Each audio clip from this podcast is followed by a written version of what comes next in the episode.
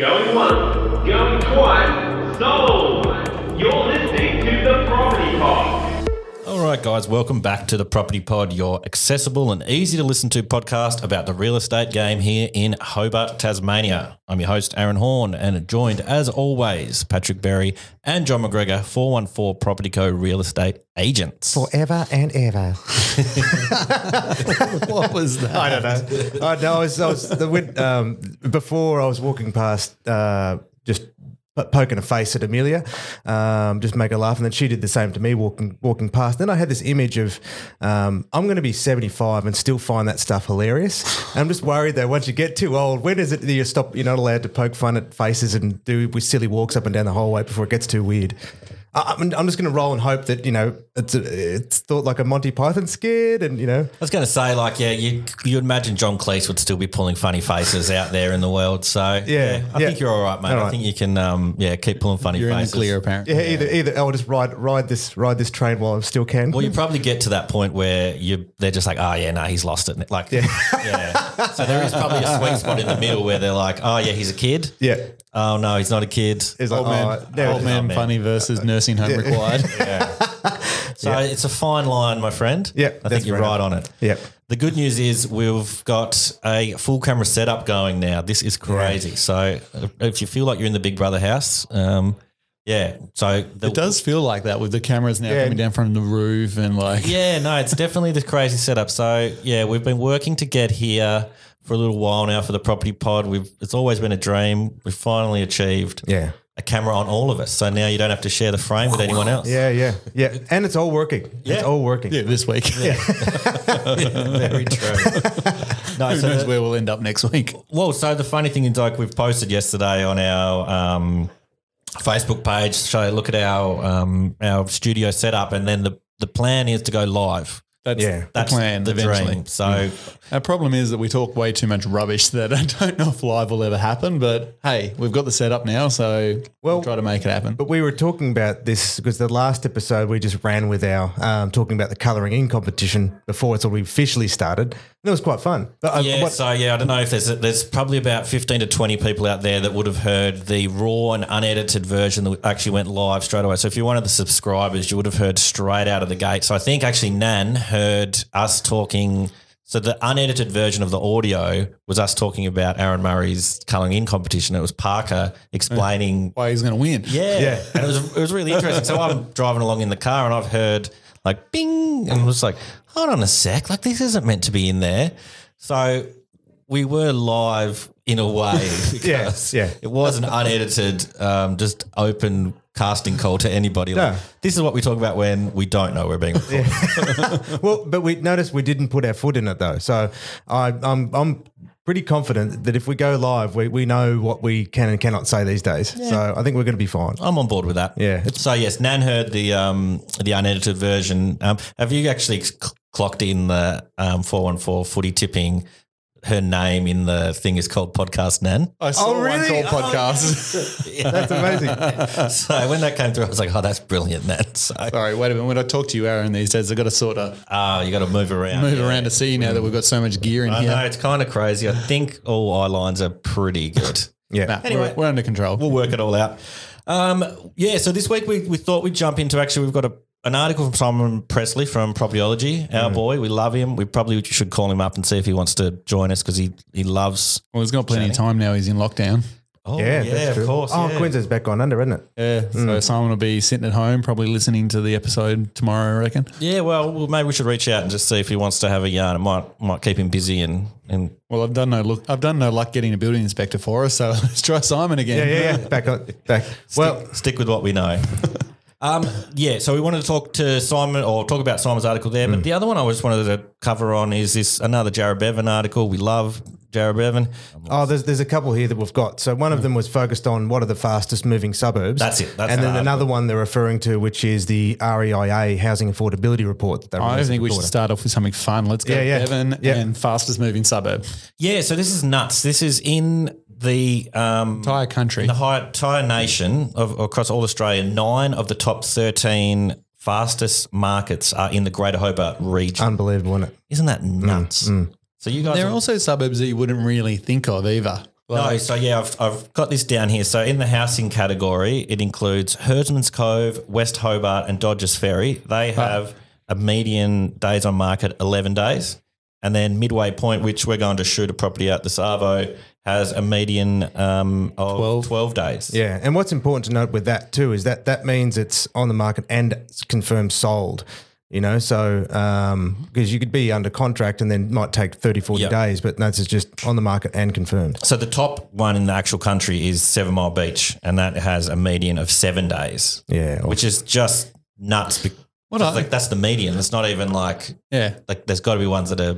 They're just, for me, like as far as Tasmanian suburbs go, such a weird group of suburbs that you think would be the most performing ones when you look at it across, or not just Australia, but just Tasmania as a whole. Like you look at all of what a Tassie has to offer and like Herdsman's Cove and Midway Point, Dodges Ferry, these are suburbs that you don't normally associate with being like ones that people would rush to buy in. So it's because they're not close to town. They're a little bit further out, but that's maybe why they sell quick, because they are a little bit more affordable. Like, I'm not sure. It's crazy. Well, it's just that change. You know, wouldn't have had those couple down at Dodges Ferry in our business. I mean, they went off the charts. And that's where you've just got so many young buyers even moving into those suburbs as well, where they've had that experience with growing up there, or their families have had shacks down there, or they've had a lot of their friends move down that area. So you would have had a few conversations with buyers down there and people that are missing out on the properties or, you know, trying to get in. And often I'll hear you'll be calling them back up and saying, like, I've got another one. Like, is it because it's a rare for – like I read that 7 Mile Beach is often – kind of one of those suburbs that things don't often come up for sale in. So when they do, people jump on them. Is that what you're finding in your Midways and your – I know why I liked 7 Mile Beach was, A, it's flat, B, it's still relatively close to Hobart, and C, you've got a weekend lifestyle. So for a family, you know, ride the bikes, go to the beach, all of that's right there where you live. So – yeah, well, there was that land release recently as well. That just went crazy. Yeah. And I think Dodges Ferry is similar. Like 7 Mile Beach, obviously more expensive. Dodges Ferry still offers the same lifestyle as 7 Mile, but because it's a little bit further out, I think maybe it's a little bit more – affordable for a lot of people. Absolutely. And then you've got Carlton Beach, which has got a really good surf break, which obviously a lot of people like to go down and use. So I don't know, maybe people like the surfing lifestyle and the beach lifestyle in Tassie these days. Well, or we've got a lot of New South Wales people and Queensland people moving to the state that are used to that lifestyle.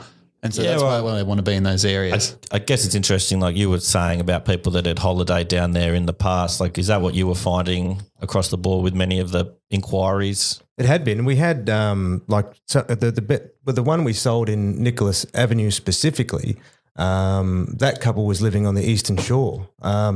And it seems to be that there a lot of, you know, 80% of their life is orientated towards in that area. And no, they're not too worried about the little bit of extra travel time, because the lifestyle they get in the property once they get home is worth it. And now it seems like, as we can all appreciate as Tasmanians, we're pretty precious when it comes to their time in the car. So anyone that has moved into state, we're going, what are you idiots on about? I'd never move as far as Dodges Ferry. That's where my father-in-law and mother-in-law lives. And there you go. God, it's a pain to drive back from there.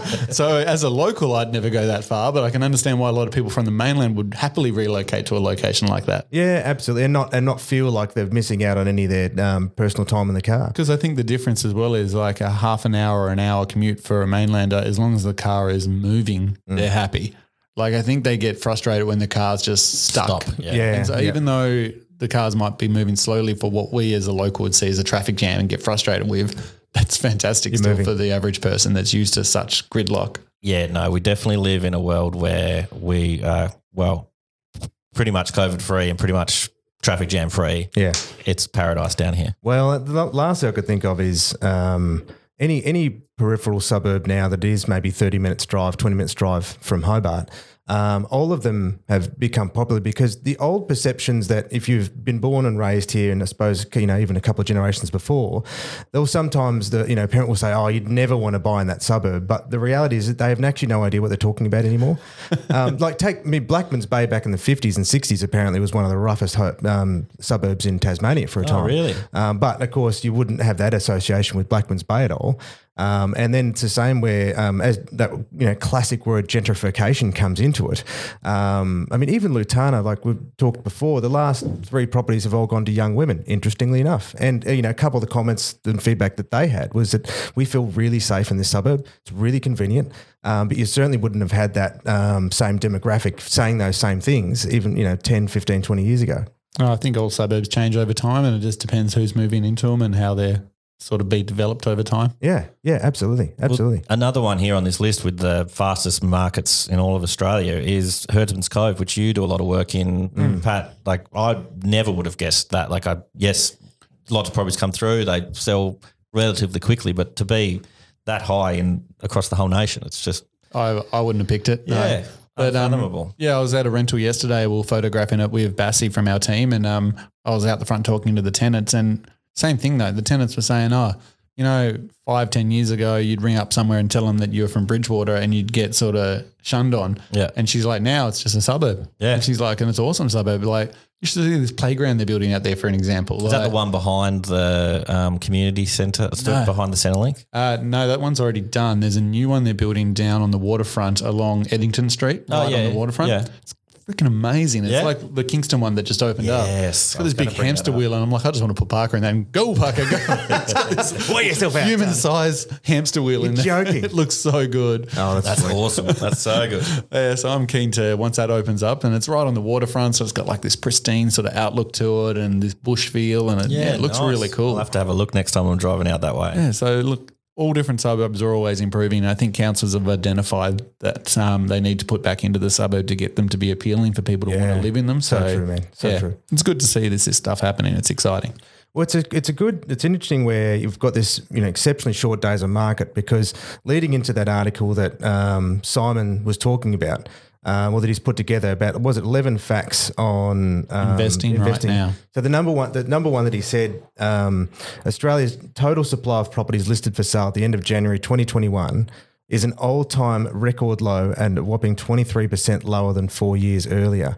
So a quarter less houses across the entire country for sale. For people who have been able to buy.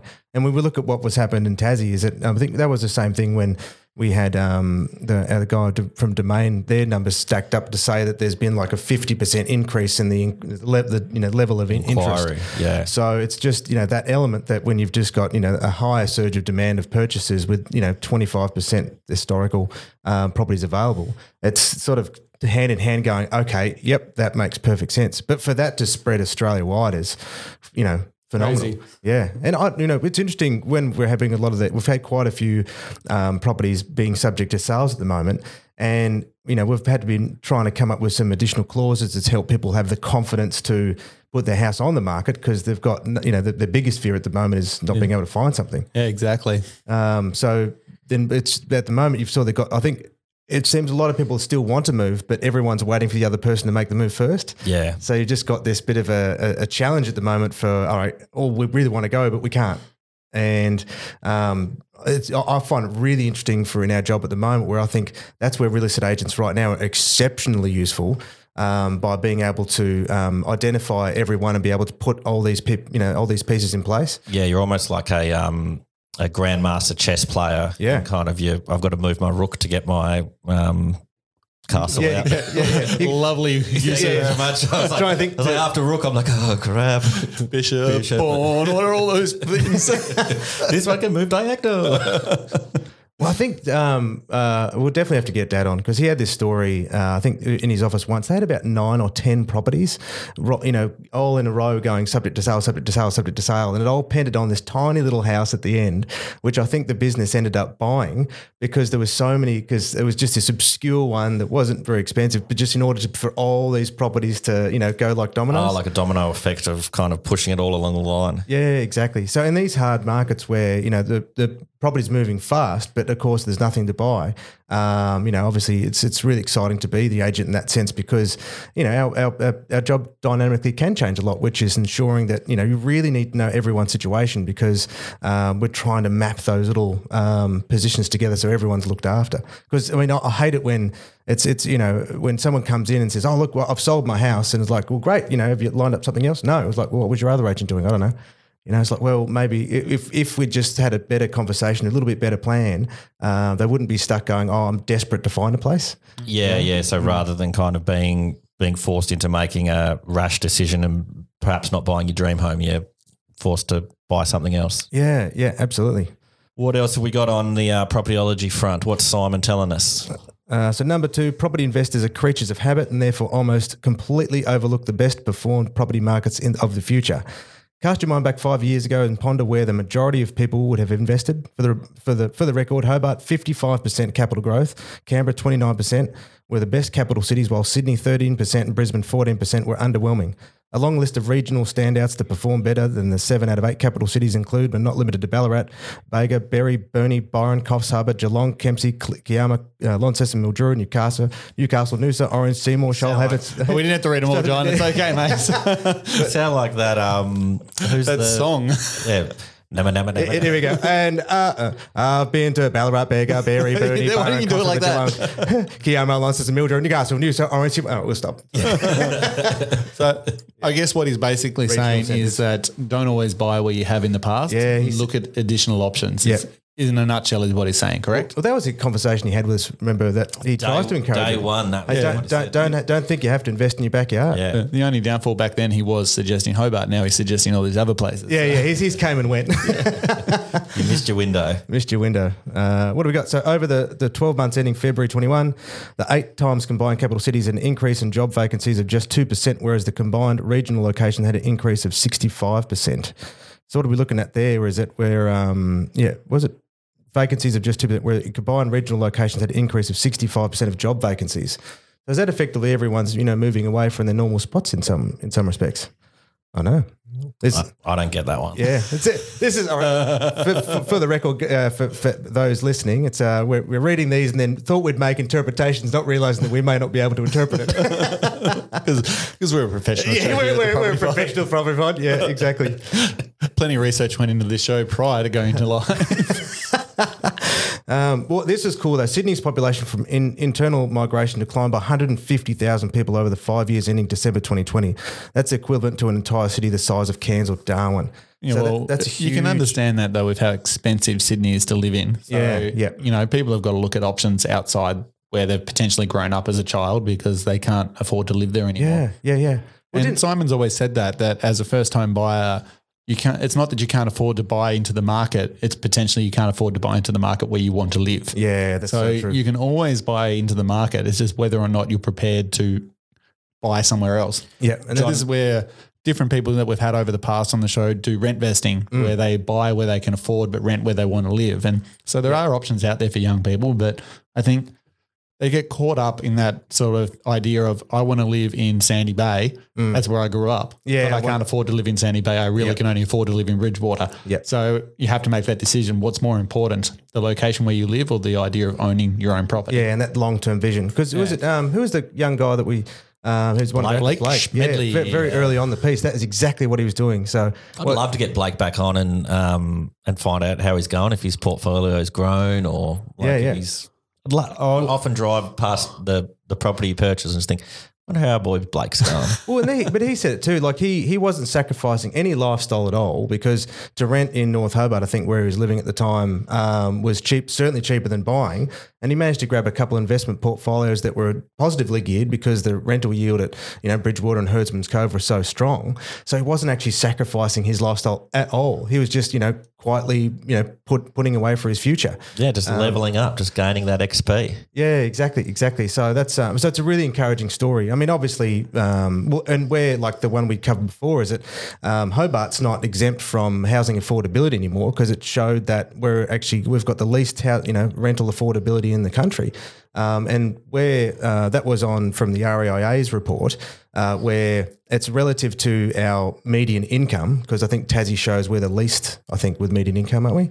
I didn't read that article, so I but just generally help you with that one. Yeah, so it just means that where you could make the argument to say, it's all well and good for you to be able to do that in Tasmania. Well, it's actually we're pretty much in par with the rest of the country these days, so.